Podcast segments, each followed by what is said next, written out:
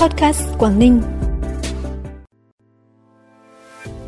Hải quan Quảng Ninh đưa máy soi container vào hoạt động tại cảng Cái Lân.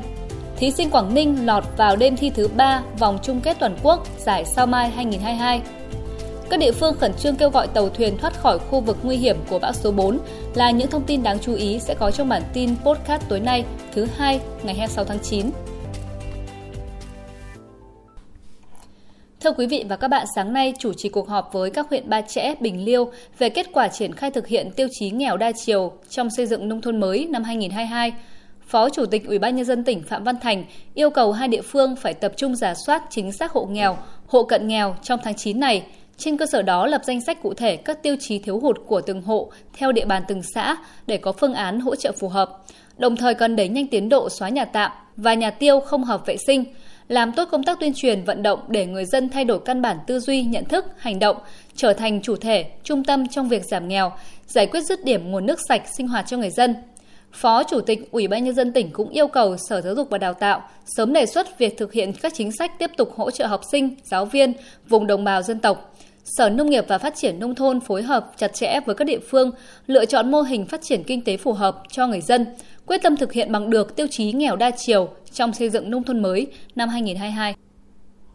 Cũng trong sáng nay tại thành phố Hạ Long, Trung tâm Bảo vệ thực vật phía Bắc phối hợp với Tri cục trồng trọt và Bảo vệ thực vật tỉnh Quảng Ninh khai giảng khóa tập huấn giảng viên chính quản lý dịch hại tổng hợp lên giảng viên quản lý sức khỏe cây trồng tổng hợp các tỉnh phía Bắc. Thông qua khóa tập huấn giúp 30 giảng viên chính quản lý dịch hại tổng hợp đến từ các tỉnh Quảng Ninh, Hải Phòng, Hải Dương, Bắc Ninh có đủ điều kiện để trở thành các giảng viên quản lý sức khỏe cây trồng tổng hợp. Từ đó tạo nguồn giảng viên cho các tỉnh để đào tạo, tổ chức các lớp huấn luyện nông dân về quản lý sức khỏe cây trồng tổng hợp tại các địa phương. Sáng nay tại thành phố Hạ Long, Bảo hiểm xã hội Việt Nam tổ chức hội nghị hỗ trợ, giải đáp, đối thoại tư vấn chính sách bảo hiểm xã hội, bảo hiểm y tế năm 2022. Tại hội nghị, nhiều vướng mắc của các doanh nghiệp liên quan đến việc thuê lại lao động có hợp đồng lao động khi tham gia bảo hiểm xã hội, thời gian chốt sổ bảo hiểm xã hội để hưởng chế độ hưu trí, quy định chế độ nghỉ phép, khám chữa bệnh thông tuyến bảo hiểm xã hội, quy định thời gian gia hạn thẻ bảo hiểm y tế đều được các bộ phận chuyên môn của Bảo hiểm xã hội Việt Nam trả lời giải đáp thỏa đáng.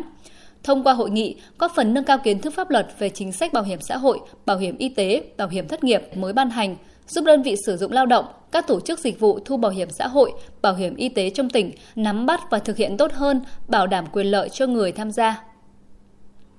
Trong hai ngày 26 và 27 tháng 9 tại thành phố Hạ Long, Trung ương Hội chữ thập đỏ Việt Nam tổ chức chương trình tập huấn về công tác xã hội và quản lý dự án cho đại biểu Hội chữ thập đỏ của 25 tỉnh thành phố phía Bắc. Thông qua chương trình tập huấn giúp nâng cao nghiệp vụ công tác hội cho cán bộ cơ sở, nâng cao tinh thần trách nhiệm trong việc thực hiện hiệu quả công tác hội và phong trào chữ thập đỏ tại địa phương. Bản tin tiếp tục với những thông tin đáng chú ý khác. Để đáp ứng yêu cầu chuẩn hóa các thủ tục thông quan hàng hóa theo cam kết WTO và ASEAN, từ ngày 15 tháng 9 năm 2022, Cục Hải quan tỉnh Quảng Ninh đã chính thức đưa máy soi container di động Eagle M60 do Tổng cục Hải quan trang bị và hoạt động tại cảng Cái Lân, thành phố Hạ Long.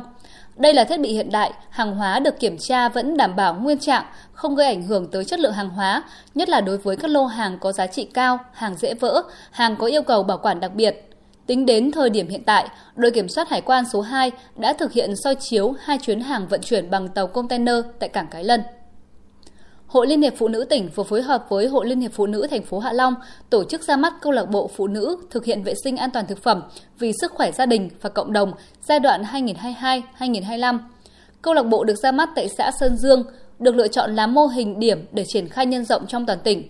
Câu lạc bộ với 40 thành viên nhằm mục đích thúc đẩy thực hiện vệ sinh an toàn thực phẩm trong hội viên phụ nữ và nhân dân, tạo môi trường để hội viên giao lưu, chia sẻ kiến thức, hiểu biết, kinh nghiệm về vệ sinh an toàn thực phẩm trong sản xuất kinh doanh và chế biến thực phẩm an toàn tại cộng đồng.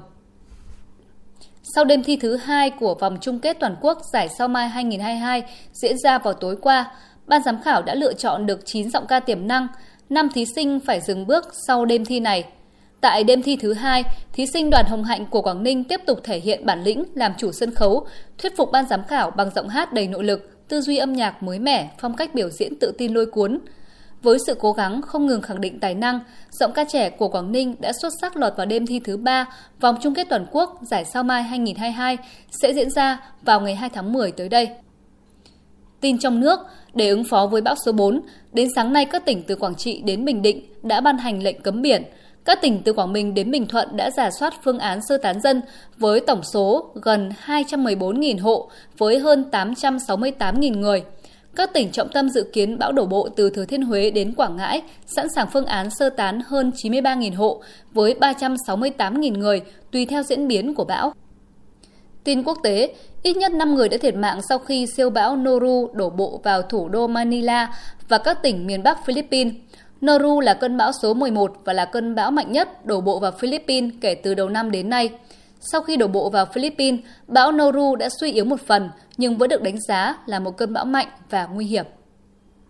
Phần cuối bản tin sẽ là thông tin thời tiết trên địa bàn tỉnh. Đêm nay và ngày mai, tỉnh Quảng Ninh chủ yếu chịu ảnh hưởng của rìa Tây Nam, lưỡi áp cao lạnh lục địa có cường độ suy yếu. Thời tiết các khu vực trong tỉnh phổ biến ít mây, đêm không mưa, ngày trời nắng. Thông tin thời tiết cũng khép lại bản tin podcast tối nay. Trân trọng cảm ơn quý vị và các bạn đã dành thời gian quan tâm. Xin kính chào tạm biệt và hẹn gặp lại.